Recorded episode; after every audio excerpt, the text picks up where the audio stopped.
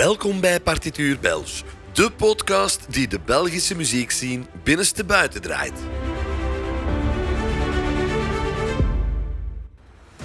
Hier duiken we tussen de vibes, de beats en de verhalen achter de muziek uit België.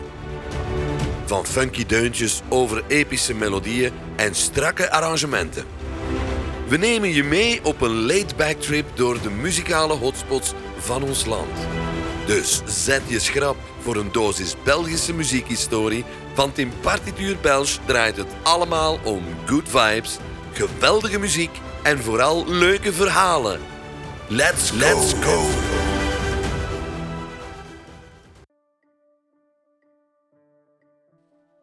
Hey en alweer welkom bij een gloednieuwe aflevering van Partituur Belge. Vandaag gaan we het hebben over één van onze allergrootste Belgische iconen. En ik denk niet dat we zeer snel aan iemand gaan geraken binnen onze Belgische muziekwereld um, die evenveel op zijn palmares gaat kunnen bereiken dan deze grote meneer. Hij neemt op het einde van dit jaar um, twee grote concerten nog voor zijn rekening. Zijn aller, allerlaatste concerten, waar hij zich laat omringen door zijn uh, muzikale vrienden, die allemaal op hun beurt zijn grote hits gaan brengen op hun eigen manier. Um, ik heb het natuurlijk over Will Tura. Vandaag duiken we dus in het leven van de legendarische Belgische zanger Will Tura. Van in zijn jeugd in de jaren veertig en vijftig tot zijn opkomst in de muziekscene. In de zomer van veertig wordt Arthur, of zoals ze hem nog noemen, Tuur Blankaert, geboren in het West-Vlaamse Veurne, te midden van de Tweede Wereldoorlog. Al op jonge leeftijd raakt Tuur gefascineerd door muziek en leert hij mondharmonica spelen. Ondanks de aanvankelijke twijfels van zijn ouders over zijn muzikale ambities, krijgt Tuur een accordeon van zijn vader. Hij treedt zelfs op in de revue van Walter Richard, waar hij zijn eerste jodelnummer vertolkt en de artiestennaam Petura krijgt, die hij ook zijn hele carrière lang zal dragen. Tura's muzikale reis krijgt vorm wanneer hij in contact komt met muziekleraar Harry Kore en deel uitmaakt van het orkest De Nachtvlinders.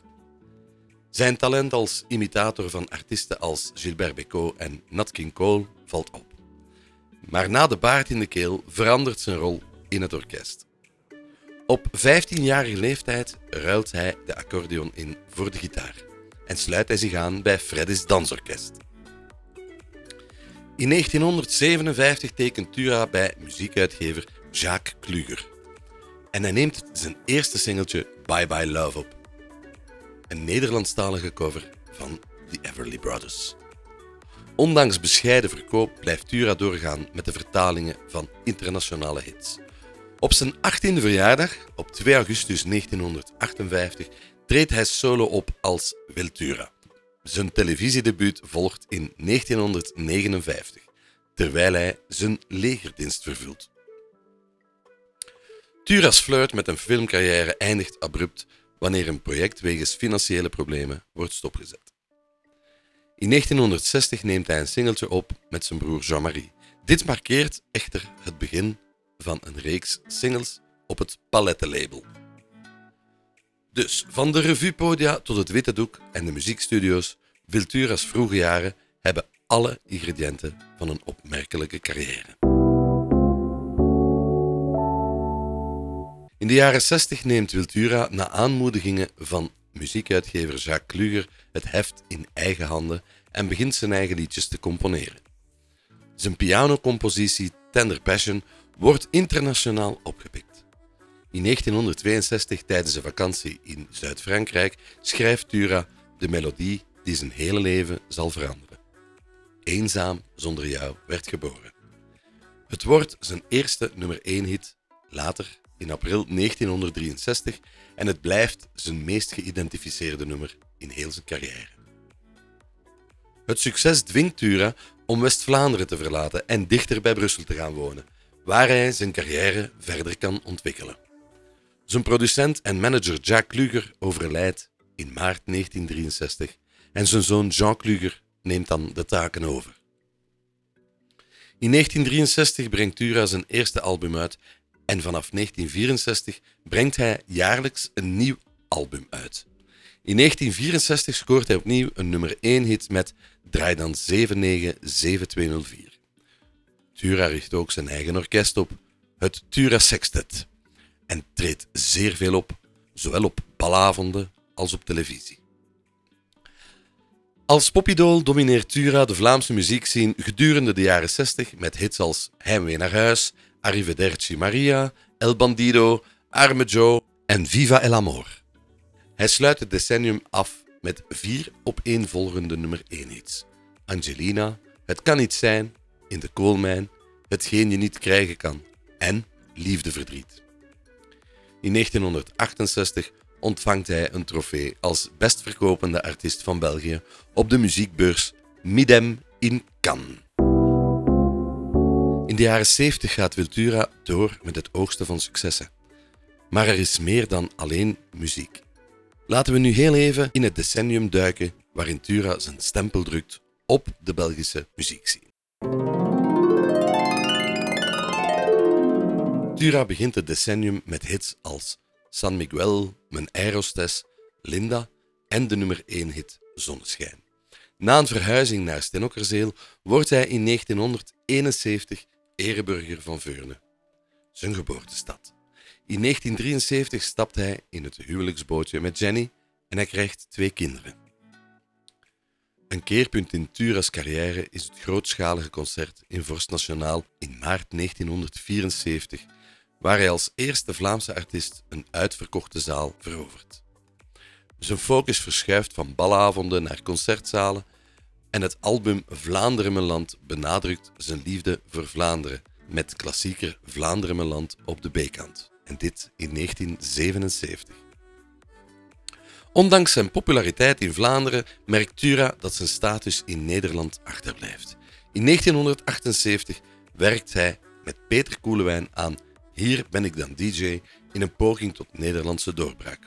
Hoewel het niet lukt, verovert hij dan wel Nederland in negentien eenentachtig met Hopeloos. In het jaar negentien negenenzeventig brengt hij het album In mijn Caravan, een reggae-achtig titelnummer uit, als ook Een huisje in Montmartre.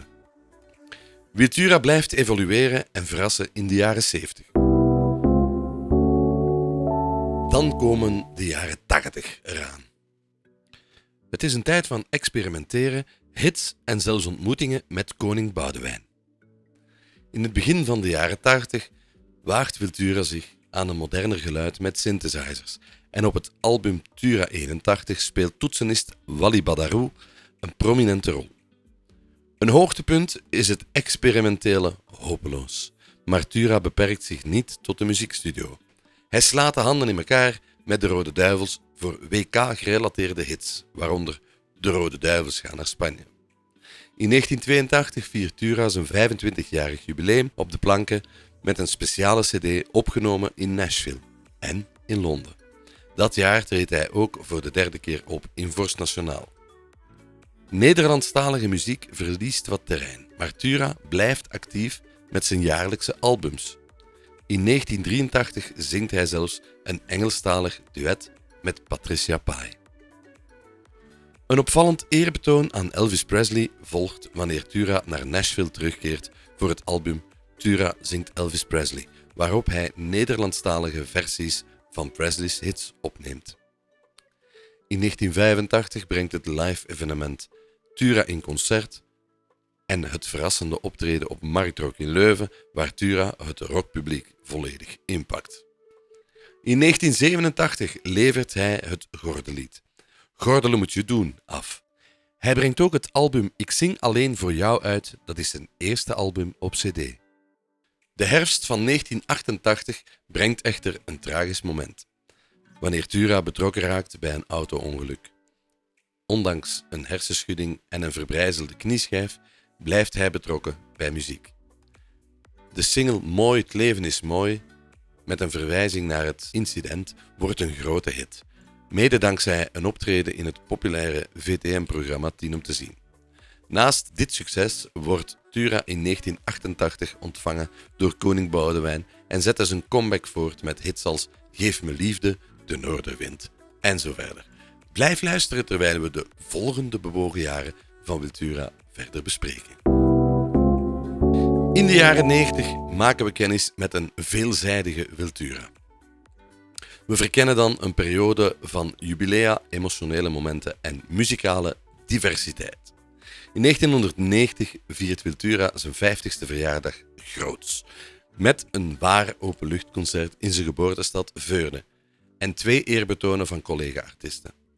Het publiek geniet van covers op het album zestien voor Tura en het rock-geïnspireerde Turalura, waar Arme Joe van Noordkaap een hit wordt. In negentien tweeënnegentig verbaast Tura met hits als Alles en Helena, maar de meeste aandacht trekt hij met het rapnummer Moventoch, in het West-Vlaamse dialect.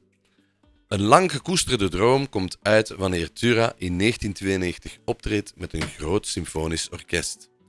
Een concept dat later wordt voortgezet in Tura in Symfonie twee, negentien vierennegentig en Tura in Symfonie drie in negentien zesennegentig. Allebei goed voor goud en platina. Na het overlijden van koning Boudewijn in negentien drieënnegentig maakt Tura indruk tijdens de uitvaartplechtigheid met nummers als Hoop doet leven en Ik mis je zo. In negentien vierennegentig brengt hij de hit Hemelsblauw uit, gevolgd door het album Bloed, Zweet en Tranen in negentien vijfennegentig. Met succesvolle singles als Tussen jou en mij en Een hart van goud. Tura wordt in negentien vijfennegentig benoemd tot cultureel ambassadeur van Vlaanderen en brengt het meertalige album Europa uit. In negentien negenennegentig stort hij zich op het gospelgenre met een dubbel album en kerstoptredens in Vlaamse kerken. Het jaar eindigt met een moderne versie van de Brabançon, Zwart-Geel-Rouge, ter ere van het koninklijk huwelijk van prins Filip en Mathilde. Tura's reis door de jaren negentig is vol muzikale diversiteit en persoonlijke betekenis. In de nuljaren, of het begin van de jaren tweeduizend, blijft Will Tura ondanks het uitblijven van grote hits onverminderd populair. Hij blijft actief in de muziekindustrie en trekt nog steeds volle zalen met zijn concerten. In tweeduizend is Tura de centrale gast tijdens de Nekanacht en brengt later dat jaar het album Ware Liefde uit. Rond zijn zestigste verjaardag verschijnt De Mooiste Droom. Dat was in tweeduizend twee. Een ambitieus album opgenomen met het London Philharmonic Orchestra. De plaat, zijn duurste productie ooit, bevat zelf gecomponeerde nummers met teksten van onder andere Jan Savenberg, Bart Peters, Dirk Blanke en Philip Robrecht. In tweeduizend één wordt Tura geridderd en ontvangt hij de titel van ridder uit handen van koning Albert de Tweede. Het jaar daarop wijdt hij zich opnieuw aan gospel met een live cd en een tournee vergezeld door een gospelkoor, die hem in tweeduizend drie naar het Sportpaleis van Antwerpen brengt. Tura's vijfenzestigste verjaardag in tweeduizend vijf en zijn vijftigjarige carrière in tweeduizend zeven worden groots gevierd. In tweeduizend zeven geeft hij twee symfonische concerten met het Vlaams Radioorkest in Vorst Nationaal, gevolgd door het album Dank u Vlaanderen.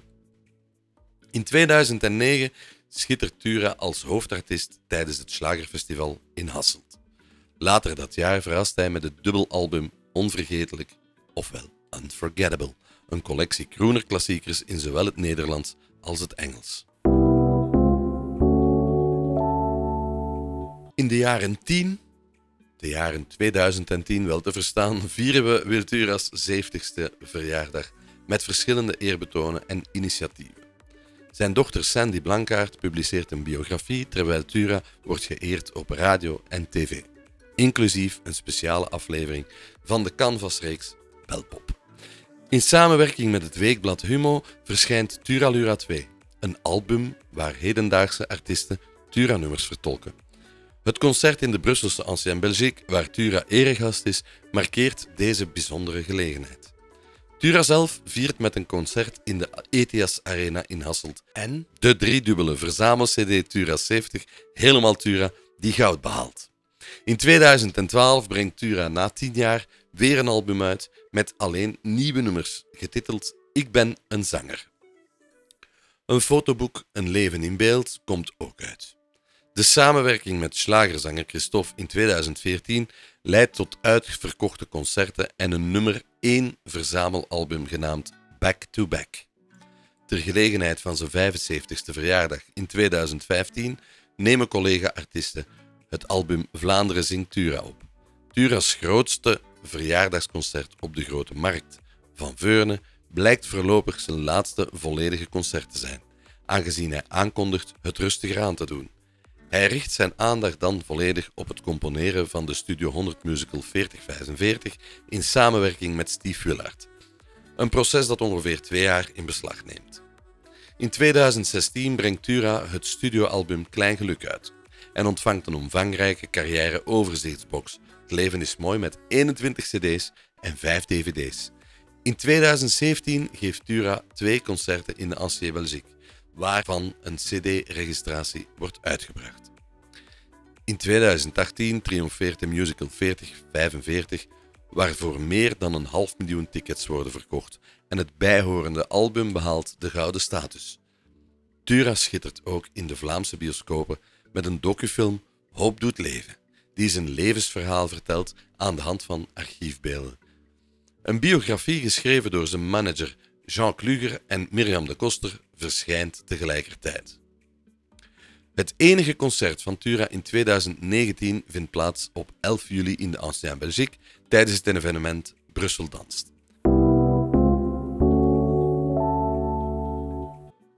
Nu duiken we in de jaren twintig van Will Tura's opmerkelijke carrière. Op twee augustus tweeduizend twintig wordt Will Tura tachtig jaar en zijn geboortestad Veurne eert hem met een standbeeld.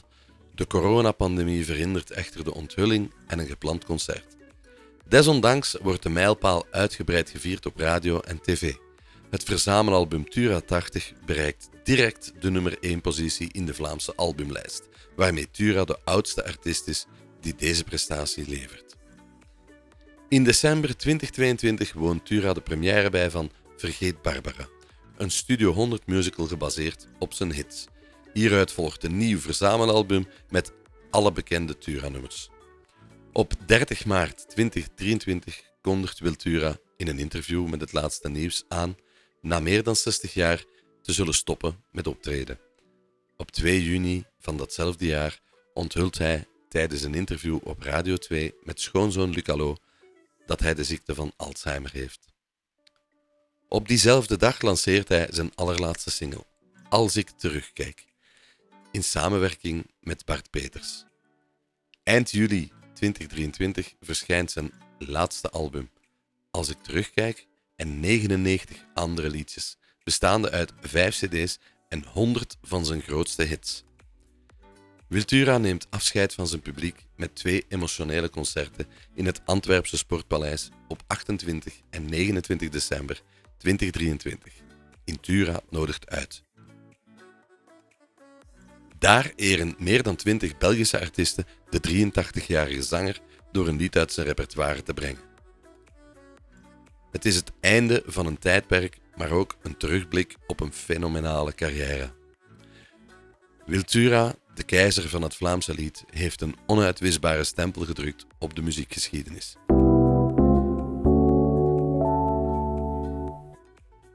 Goed, dit was zowat het verhaal of de geschiedenis over Will Tura. Er valt natuurlijk nog heel, heel, heel veel meer te vertellen over deze geweldige grote meneer. Maar ik heb het zoveel mogelijk gebundeld en het in een uh, soort van samenvatting gegoten, om het een klein beetje vlot ja, gelezen te krijgen ook. En om het een klein beetje vlot tot bij u te krijgen. Natuurlijk valt er nog veel meer te weten te komen over Will Tura. En ik denk dat we daarvoor gewoon moeten verwijzen naar zijn website. Want die bestaat absoluut nog. En ik denk dat je via die website gewoon nog kan gaan kijken of zoeken naar naslagwerk over hem. Ik denk dat hij één of twee boeken heeft uitgebracht gedurende zijn carrière. Of dat er ondertussen al meerdere boeken zijn verschenen over zijn leven. Daar zal meer dan waarschijnlijk nog heel veel meer detail worden uitgelegd. Maar goed, ik vond het alleszins een uh, heel leuk moment om het over hem gaan te hebben, nu we toch aan het einde van zijn carrière zijn gekomen.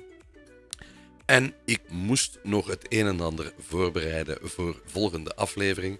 Dus kwam deze er mooi tussenin. Daar had ik al het een en ander van verzameld, dus dat was net iets makkelijker samenrapen van materiaal. Maar ik heb ook nog wat trivia. Ik heb nog trivia en ik heb nog een aantal dingen die ik heel even wil meegeven. Toch de moeite om te vertellen, denk ik. Zo heeft hij in heel zijn carrière verschillende prijzen en onderscheidingen mogen ontvangen. Die gaan we nu heel even naar boven halen, zodanig dat we daar ook duidelijkheid over kunnen geven. Als ik hier zie, tussen negentienhonderdzevenenzestig en negentienhonderdvierenzeventig is hij maar liefst zeven keer uitgeroepen tot beste nationale zanger. In negentienhonderdachtenzestig kreeg hij de trofee voor bestverkopende platenartiest van België van Midem. Midem heb ik eerder uitgelegd in, uh, in de podcast. Um, ik kan het nu niet direct terugvinden wat het juist is, maar ik geloof dat het een erkenning is die ze in Cannes hebben uitgereikt. Dus um, trofee voor bestverkopende platenartiest van België van Midem, negentienhonderdachtenzestig. Ereburgerschap van Veurne in negentienhonderdeenenzeventig en ereburgerschap van Kampenhout in negentienhonderdvijfenzeventig.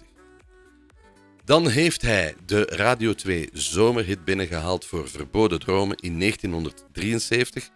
En in negentienhonderdzevenenzeventig was dat de zomerhit voor Zomerliefje. Dan hebben we nog eens Radio twee zomerhit, de nevencategorieën. Daar heeft hij dan de persprijs gekregen voor Donna Carmella, dat was in negentienzesenzeventig. Dan ook nog voor het beste Nederlandstalige lied Hopeloos, dat was in negentieneenentachtig. Ook voor beste componist negentienvierentachtig, carrièreprijs negentiennegenennegentig en voor beste album De Mooiste Droom in tweeduizend twee. Nu moet ik heel even gaan kijken, want dit is een bijna onleesbaar woord, maar het staat er, dus ik ga het moeten lezen. Dan heeft hij ook nog de Hammarskjöldprijs gekregen wegens artistieke verdiensten en om zijn rechtstreekse en onrechtstreekse inzet om het leed van de mensheid te verzachten. Dat was in negentiennegenenzeventig. Hij won ook een gouden oog in de categorie Beste Zanger negentienhonderdtweeënnegentig, negentienhonderdrieënnegentig en negentienhonderdvierennegentig. Hij kreeg ook een, benoem, een benoeming tot cultureel ambassadeur van Vlaanderen in negentienvijfennegentig. Ook kreeg hij een ZAMU Award voor zijn gehele carrière in negentienzesennegentig. Dan werd hij ook benoemd tot officier in de Kroonorde in negentienhonderdnegenennegentig. Hij werd opgenomen in de eregalerij van Radio twee met Eenzaam zonder jou in tweeduizend. Voor zijn gehele carrière een leven vol muziek in tweeduizend drie. En Ik mis je zo in tweeduizend veertien. Hij is verheven in de persoonlijke Belgische adel met de titel van Ridder op negentien juli tweeduizend één. Hij kreeg een gouden erepenning van het Vlaams parlement toegewezen voor zijn verdiensten in de lichte Vlaamse muziek in tweeduizend zeven. De Music Industry Awards of de M I A's Beste Populaire Artiest tweeduizend tien en de Lifetime Achievement Award in tweeduizend vijftien. De Muze van Sabam voor zijn levenswerk in tweeduizend veertien. Een ster op de Walk of Fame in Plopsaland, De Panne, in tweeduizend veertien. En een ster op de Walk of Fame in Bokrijk in tweeduizend zestien. Eerste eretitel van Brussels Ketje. Ik ben ook een Brussels Ketje. Van de stad Brussel tweeduizend zestien. Een gulden spoor voor culturele uitstraling tweeduizend negentien. Bronzen standbeeld in het Stadspark van Veurne tweeduizend twintig. Dan had hij nog een vernoeming die naar hem kwam van een sportpark in Veurne, het Will Tura sportpark waar onder meer voetbalploeg K S V Veurne speelt. Dan kreeg hij nog een ereteken van de Vlaamse gemeenschap in tweeduizend tweeëntwintig. Dan gaan we over naar de trivia. Na die hele reeks aan prijzen en erkenningen gaan we over naar een klein beetje trivia. Um, Will Tura scoorde achtenvijftig nummer één hits in de Vlaamse top tien van Ultratop, alle in de periode tussen negentienzeventig en negentienvierennegentig. In tweeduizend vijf eindigde hij op nummer honderdzesenveertig in de Vlaamse versie van De Grootste Belg, buiten de officiële nominatielijst. Zijn nummer Ik mis je zo won in tweeduizend zeven de muziekwedstrijd Zo is er maar één Het lied, het lied werd er toen gebracht door Udo. Eenzaam zonder jou werd geparodieerd door Urbanus. En Tura heeft een cameo in het Suske en Wiske album De Crimson Crisis, waarin hij een van de bekende Vlamingen is die meevechten tegen Crimson. Anatole zingt in het Jarommeke. Nee, Anatole zingt in het Jommeke-album. Ik wissel ze altijd, Jommeke, Jarommeke. Ze zien er nogthans helemaal verschillend uit, hè? Maar goed, Anatole zingt in het Jommeke-album het Oké Parfum, het liedje Mooi het leven is mooi. En dan staat Vergeet Barbara centraal in het verhaal Will Tura's Gouden Raad te vinden in de verhalenbundel Beachy Head en andere verhalen. Nu heb ik eigenlijk nog iets zeer leuk um, dat ik kan toevoegen aan deze podcast. Ik heb namelijk de eer om contact te mogen opnemen met iemand die zeer kort, zeer nauw heeft samengewerkt uh, met Will Tura, die ik ook persoonlijk uh, ja, eigenlijk toch wel zeer goed ken. Want de man heeft ook voor mij al um, een aantal dingen gedaan, een aantal nummers geschreven. Hij is een uh, ja, muzikale duizendpoot, mag ik het echt zo noemen, toch als het aankomt op uh, teksten schrijven. Want ik denk dat hij al voor bijna heel Vlaanderen Um, ondertussen teksten heeft gemaakt of teksten heeft geschreven. Um, maar niet in het minst voor Will Tura en meer dan één. En al mijn vragen omtrent Will Tura heb ik hem voorgelegd. En ik mocht hem daarvoor uh, bellen. En dat gaan we dan ook doen. We nemen nu rechtstreeks contact op met de enige echte Jo met de banjo. We gaan hem even bellen.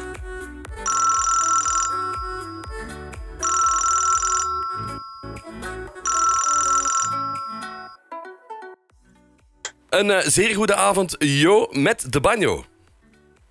Goedenavond. Wat ben ik ongelooflijk vereerd ja, ja. dat ik jou uh, in deze podcast uh, Partituur Belge mag uitnodigen. En dan in, niet in het minst voor, uh, ja, ik mag wel zeggen, het grootste icoon Uh, van ons land, denk ik toch wel, hè? Ja, klopt. Ja, ja. Will Tura, dat is een monument, hè. Ongelooflijk. Ja. ja, dat denk ik wel. Nu, ik heb Jo met de banjo aan de lijn. Maar um, we gaan eens heel even iets uh, dieper induiken op die naam. Want eigenlijk, uw officiële naam is Jo de Klerk. Um, jij bent bekend onder de naam Jo met de banjo. Um, van waar komt eigenlijk dat alter ego?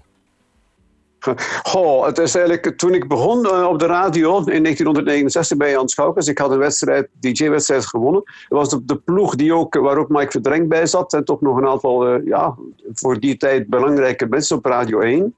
Um, en dus ik heet De Klerk.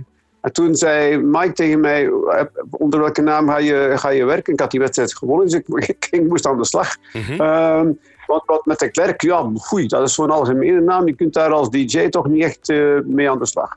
Mm-hmm. En we, maar hij was toen juist bezig, puur toeval, met een programma uh, op, op L P's van die tijd, zoals dat toen was, voor uh, Radio één, met uh, Nederlandstalige uh, luisterliedjes. En toen, op, op dat moment dat hij me dat vroeg, was, speelde net dat liedje van Jasperina de Jong, Jo met de banjo, niet met een onderling enzovoort. Ah, ja. En het was puur toeval. Ik zeg, en dacht, dacht, dacht, tja, dat is inspiratie van het moment. Dat lijkt mij leuk, dat blijft plakken. En voilà, vanaf nu ben ik Jo met de banjo. Zo, zo simpel is het eigenlijk. Maar dat is eigenlijk leuk. Dat is leuk, want ondertussen ja. toch ook al wel hele vele jaren, denk ik, hè, dat je onder die naam bekend ja, bent. Klopt, ja, ja. ja. Voilà. Maar... Dus is het allemaal, allemaal gestart met een D J-wedstrijd negentien negenenzestig. Dus uh, dat is ondertussen vijftig jaar geleden, ja, uiteraard. Kijk, maar dat is, dat is de bedoeling van deze uh, podcast, uh, Jo, dat we helemaal gaan terugduiken naar het begin van waar het eigenlijk allemaal gestart is. Uh, en dit is dan ja. een heel mooi, een heel mooi uh, ding om aan te raken, uh, dat we bij een icoon als Will Tura ook ineens aan de start van jouw carrière terechtkomen. Maar wat ik ook heel even wil aanraken, dat is... Heel veel mensen kennen natuurlijk de muziek uh, van uh, Will Tura. Heel veel teksten. We weten ook dat um, Will Tura heel veel muziek en heel veel tekst zelf gemaakt en gecomponeerd heeft. Um, maar heel vaak zien we achteraan op de hoesjes van de cd bepaalde namen staan waar we niet altijd direct een gezicht kunnen opkleven. Um, en heel vaak zien we bij Will Tura dan staan Dennis Peers. Um, en dat moet je ja. dan toch ook eens heel even toelichten als je wil. Ja, Dat ben ik. Uh, dat kwam zo. Dus uh, toen ik teksten schreef voor Will Tura, was ik ook presentator op Radio twee in Kortrijk, West Point in die periode, de jaren zeventig, tachtig. En Jean Kluger, de producer van Will, die zei tegen mij, je zou beter onder een andere naam schrijven, uh, dat dat niet uh, zo duidelijk is. Want als je bijvoorbeeld in de, als Will in de Vlaamse top tien stond, is dat een beetje vervelend als, dat, als jij aan een bepaald nummer hebt meegewerkt. En uh, toen dacht ik, god ja, dan zoek ik een, een goede schuilnaam. En uh, eigenlijk het, het muzikale aspect van mijn karakter heb ik van mijn moeder gekregen. Mijn moeder is jammer genoeg heel vroeg gestorven, die heette Denise Peijers.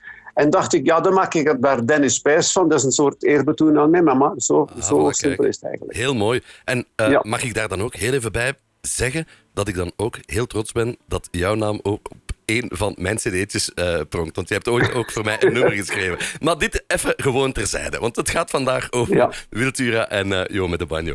Uh, goed, Jo. Ik heb dan uh, nog een aantal vragen voor jou opgeschreven. Um, hoe ben je eigenlijk oorspronkelijk in contact gekomen met Will Tura? En hoe ontstond de mogelijkheid dan om samen te werken? Want ik denk dat dat niet zomaar is... Uh, ik bel even naar Will Tura om te vragen of ik voor hem een nummer mag schrijven. Nee, zo werkt het niet. Ik heb Will leren kennen natuurlijk als presentator op Radio twee in Kortrijk, toen wij ook in de zomer aan de kust waren of ergens, uh, ergens uh, op een of andere activiteit. Um, maar toen ik voor hem begon te schrijven, was het eigenlijk via zijn producer, via Jean Kluger.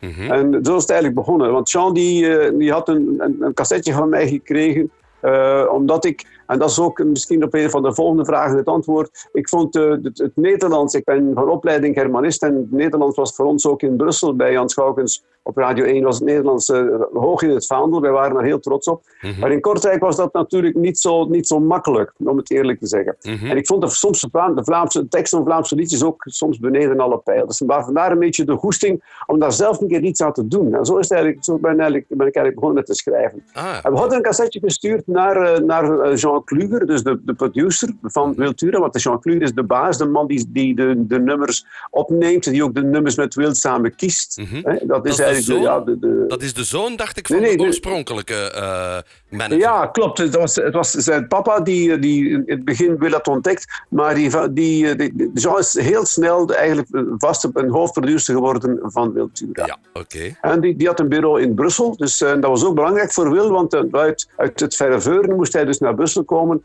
en is dan ook in de, Brussel, in de buurt van Brussel komen wonen om dat dichterbij te, daar dichterbij te zijn natuurlijk. Mm, okay. En dus um, en, en zo, zo heeft Jean, dan, uh, had, Jean had mij van mij een cassetje gekregen met een aantal dingen erop. Onder andere een liedje over de voetbal.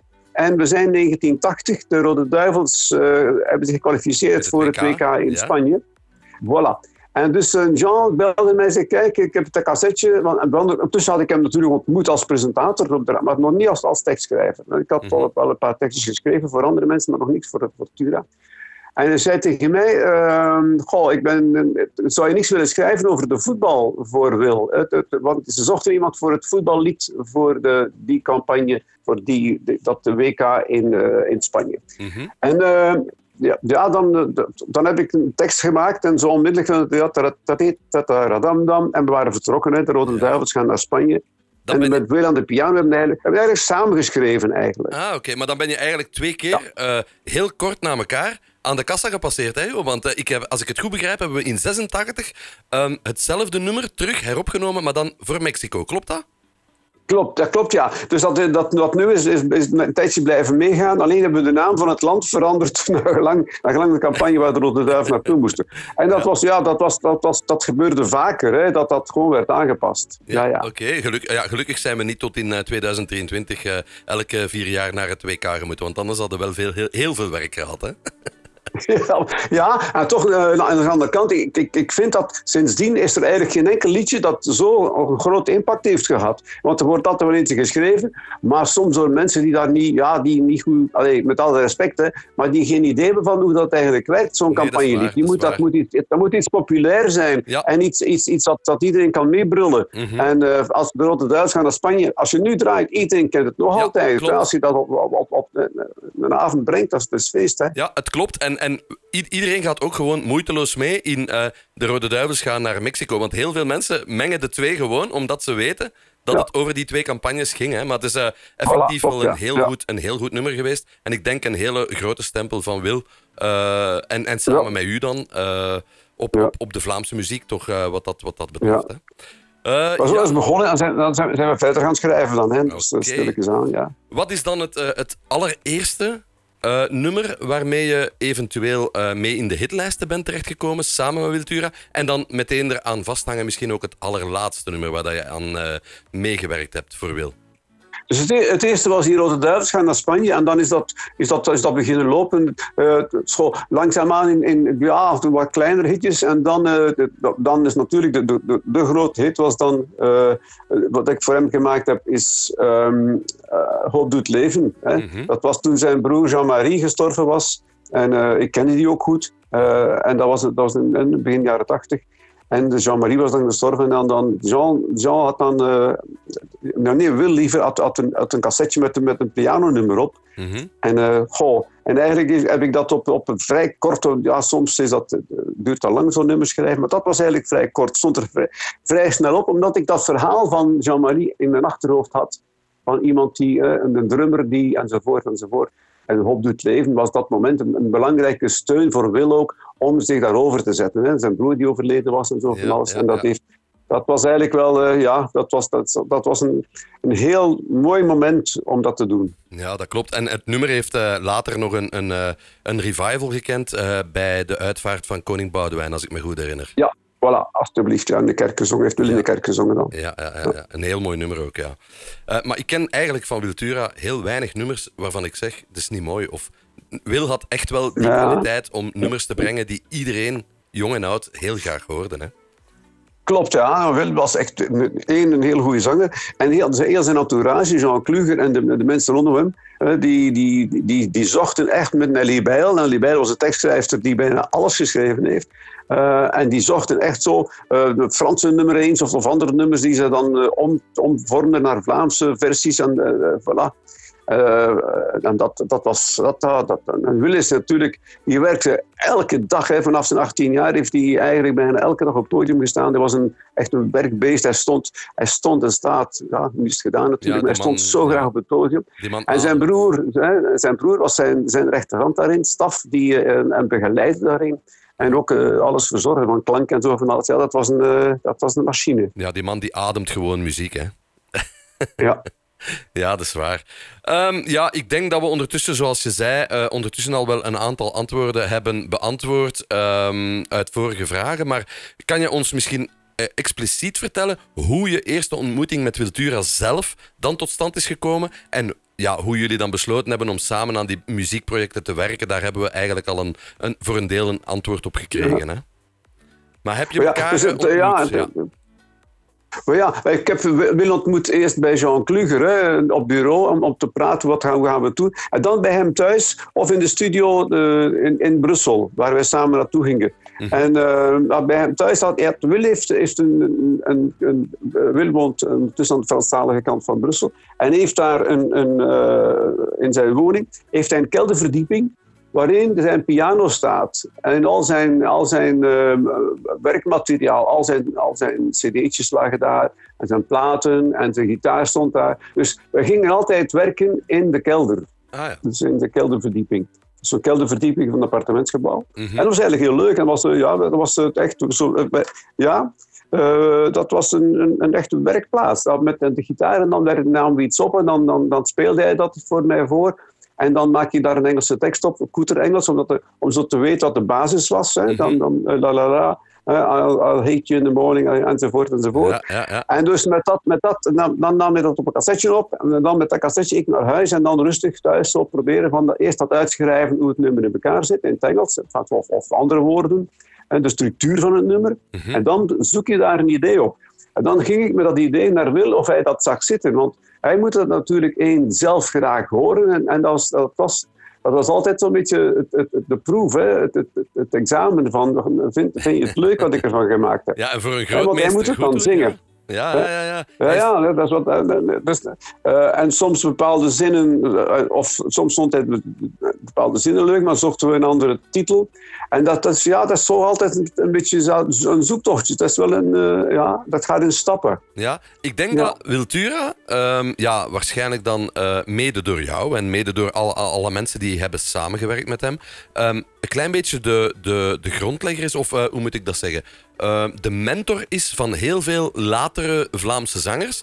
Um, als ik dan heel even mezelf mag aanraken. Ik ben trouwens uh, Nederlandstalige muziek beginnen zingen omwille van Will Tura. Omdat ik vond binnen uh, Vlaanderen vond ik heel weinig um, stemmen zo mooi klinken in het Nederlands. Want het is een hele moeilijke ja, taal klopt, om te ja, zingen. Ja. Ja. En door de... de, de... Ja, dus, ja dat is, de Will, heeft, de, de Will is een hele goede zanger. Hè? Die, ja. die, en dat is ook net, dat, daarom is het ook voor hem een uitdaging om daarvoor te schrijven. Hij moet het zelf goed kunnen en, en gemakkelijk kunnen zingen. Ja. Als een bepaald woord wringt, dan, uh, dan zegt hij dat gewoon. En dan moet dat eruit. Punt. Ja, zo simpel klopt, is. Dat klopt, want als je uh, wil... En als, als tekstschrijver moet je dan mee, mee dat, daarin meegaan. En dat is, dat, ja, soms is dat frustrerend, maar dat is, dat is de enige methode. Hij moet het goed... Hij moet het goed kunnen brengen. En ja. dat is eigenlijk superbelangrijk. Ja, dat klopt, dat klopt. Want als je Will hoort praten in een interview of je hoort Will zingen in een nummer, dat zijn precies twee totaal verschillende mensen. Dat ja. is mijn persoonlijke dat, opinie. Ja, dat klopt. hij, hij, hij praat gewoon niet graag in interviews. Hij doet dat gewoon niet graag in interviews. Nee, hij dat, zingt, dat is echt een zanger. Hij zingt ja. zo een zuiver, mooi Vlaams. Uh, en dat is ja. eigenlijk hetgene waar ik mij een klein beetje aan gespiegeld heb ook als ik beginnen uh, zingen ben in het Nederlands. En ik denk dat hij een voorbeeld ja. is voor heel veel um, Belgische uh, muzikanten, ja. zangers. Uh, dat zeker. Klopt. Ja. En nu, nu ook, ik ben gisteravond geweest naar, zijn, naar, naar Antwerpen. Hm. Als je ziet hoe die andere mensen sommige nummers uh, overnemen, soms lukt dat en soms is dat, uh, denk je, ja, Will, Will heeft, heeft daar toch een, een betere versie van gemaakt, omdat hij... Ja, hij was een hele goede zanger. Hè. Hij kon ook vrij hoog. Hij, hij kon, ja, ja, hij kon dat een warme stem. En ook, ik heb ook van hem geleerd, bepaalde klink, klinkers moet je niet doen. Omdat dat niet klinkt, voor een, een i of een u in de hoogte, dat, dat zegt ja, dat, dat, dat klinkt niet mooi. En dat is ook dingen die je als tekstschrijver moet leren, dat ja. dat niet inderdaad klopt. Dat, ja, dat, moet je, dat moet je niet doen. Hè. Dus bepaalde, er zijn ook regels voor die je moet leren. En die hij mij geleerd heeft. Van, nou, ik zing dat niet graag. Zo, oh, ja, dat klopt, want dat klinkt niet mooi. Ja, en dat is en dan waar. Moet je daar je tekst, dat, dat moet je tekst dan durven bijschaven. Hè. En, ja. Ja, ja, dat, is... dat klopt, dat klopt. Er zijn een aantal, effectief een aantal klinkers die in de hoogte uh, ja. zeer moeilijk uh, haalbaar of mooi haalbaar ja. zijn. Laat het ons zo zeggen. Ja, klopt. Ja. Nu... Maar dat, dat kan variëren van zanger, van zanger tot zanger. Maar Will, bij Will was dat heel duidelijk. Bij de meeste zangers is dat, is dat heel duidelijk. Ja, dat is waar, dat is waar. Uh, we hebben met één vraag, hebben we meteen eigenlijk bijna drie vragen gecoverd. Maar in de derde vraag daarvan zit nog een heel klein deeltje waar ik toch heel graag nog misschien een, uh, misschien een, een antwoord op uh, zoek. Zijn er specifieke herinneringen aan de totstandkoming van bepaalde liedjes? Dus ik bedoel daarmee, zijn er bepaalde nummers die ontstaan zijn, um, waarvan dat je nu nog denkt van, oh mijn god, um, had, ik, had ik die kans niet gekregen, had ik, had ik bijvoorbeeld... Uh, dat gevoel over dat nummer zeker niet gehad. Ik heb, ik heb mee bepaald hoe een bepaald nummer uh, tot stand is gekomen. Wel, bijvoorbeeld met Moventoch. Mm-hmm. Jean Kluger zei tegen mij... Will zegt altijd als... als, als, als ja, als, als, als Moventoch. Zoals een, een, kreet, een soort kreet, zo'n ja. soort tussenwoord. Ja. En Jean zegt, wat wil dat zeggen? Ik zeg, ja, dat, dat wil zeggen, maar, maar allee, hou, kom maar, kom. Hè. En Jean zegt, kun je daar geen nummertje van maken? En dat was een uitdaging, want ik had... Ik had dus niet meer dan dat van, wat moet ik met Moventoch aan de slag? Ik dacht, doe me, wat ga ik daarmee doen? Daar heb ik echt op gesukkeld en daar van alles op geschreven en gesukkeld en gedaan. En dan, maar ik vond geen goede oplossing. En ja, ik dacht, ja, Moventoch, uh, wat doe je daarmee? Dat is een, dat is een, een kreet zo van, allee, hou. En tot, ik hoorde dan op de radio een nummer van een Englishman in New York van Godley and Cream, de jongens van tien C C. Ja, ja. En ik dacht, verdomme, dat is het, hè. Ik ga Will naar New York laten gaan. En daar zeggen, maar vind toch, wat doe ik hier? Ja, dat en was... zo, is dat, dat is eigenlijk, zo is het eigenlijk begonnen. En daardoor was het opgelost. Daardoor, hè, ik kon dan voortdurend zeggen, maar vind en maakte van alles prima. Die taxichauffeur zegt, ja, nou Will, en voilà, ho, had een dat ander. En, en uiteindelijk, dat was eigenlijk wel leuk. En uiteindelijk stond zijn ja. West-Vlaamse stempel er dan bovenop, hè? Voilà, dus dan mocht het West-Vlaams zijn en tegen, de, tegen, tegen de, de, de chauffeur van die taxi en tegen, tegen dat oertje. En, oh, en het was nog grappig ook. En, we hebben dat, allez, en dan, als ik dat een keer had, ja, dan was het, was het leuk. Dan, ja, dan zijn we gaan, dan, Dan was het nog een half uurtje zo, en allerlei actie, avonturen in dat nummer kletsen. En toen, toen plots was het al vier minuten. Dan stort je. Toen zei Jean, stop niet meer. Heel tof, heel tof. Zo is mijn vet toch eigenlijk gekomen. Dus, dus dankzij eigenlijk de inspiratie een beetje van Godley and Cream, dus T N T C met een Englishman in New York, ja. Was de West-Vlaming in New York en we waren het ook. Tof, tof, tof, tof, tof. Um, um...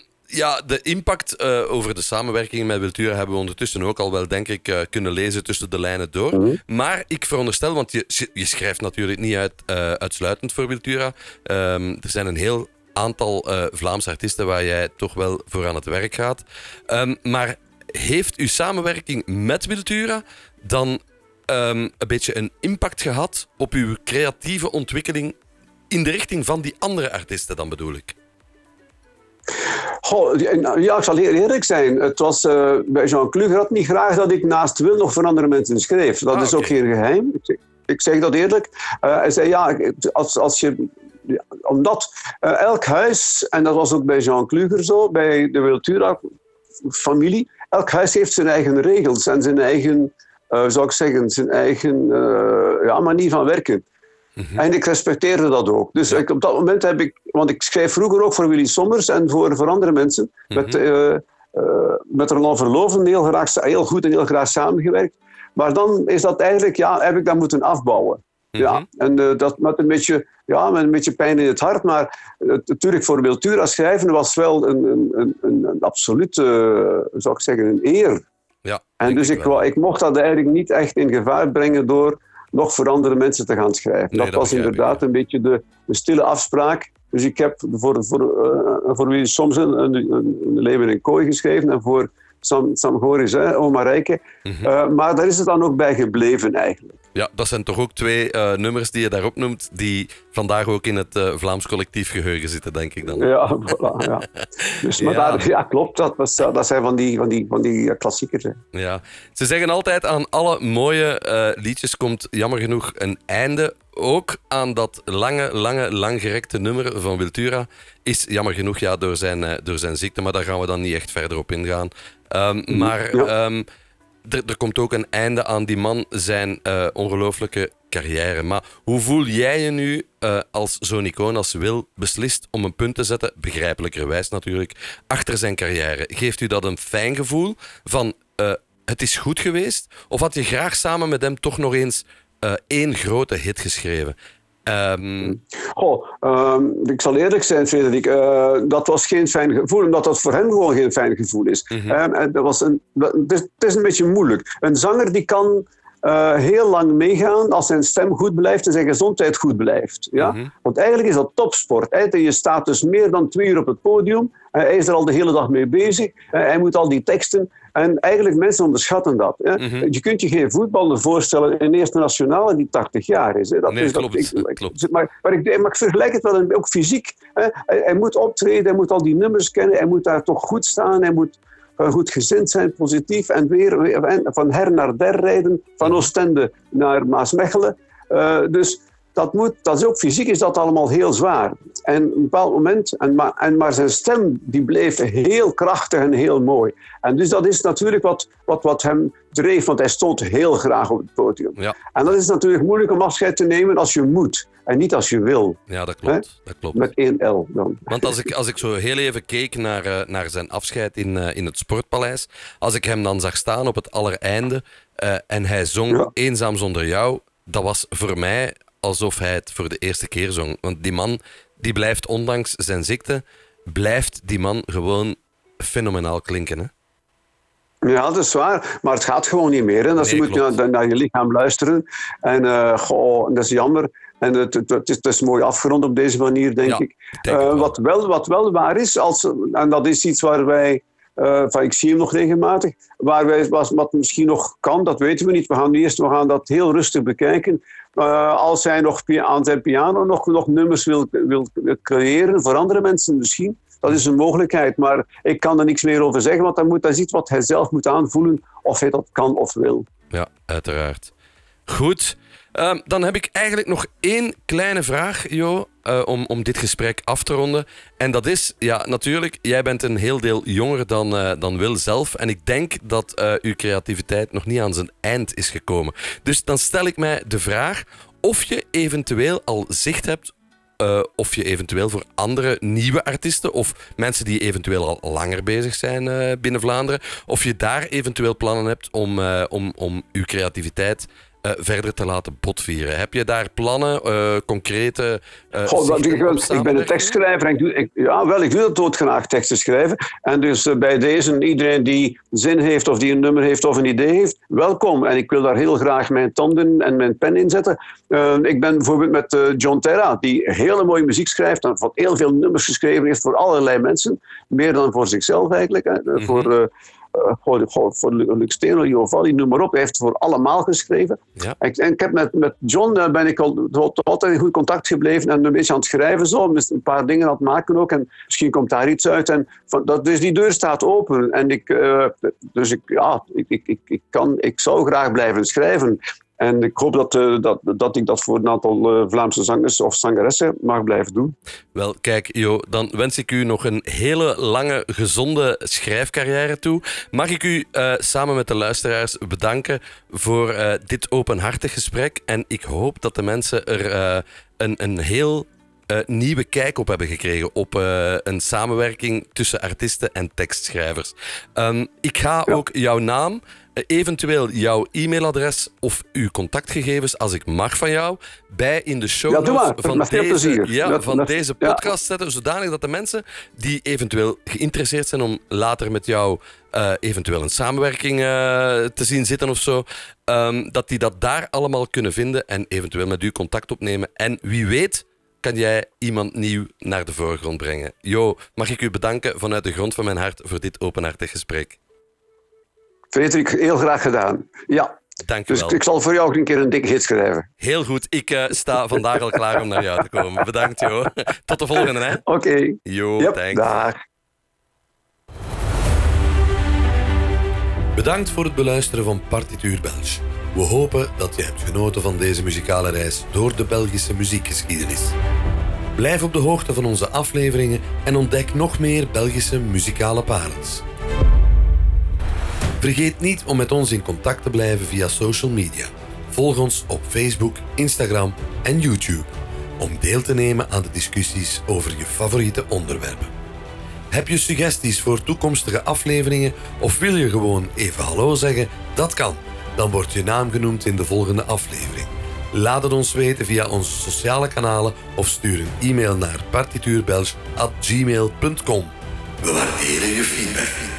En tot slot, deel alsjeblieft deze podcast met je vrienden, familie en medemuziekliefhebbers.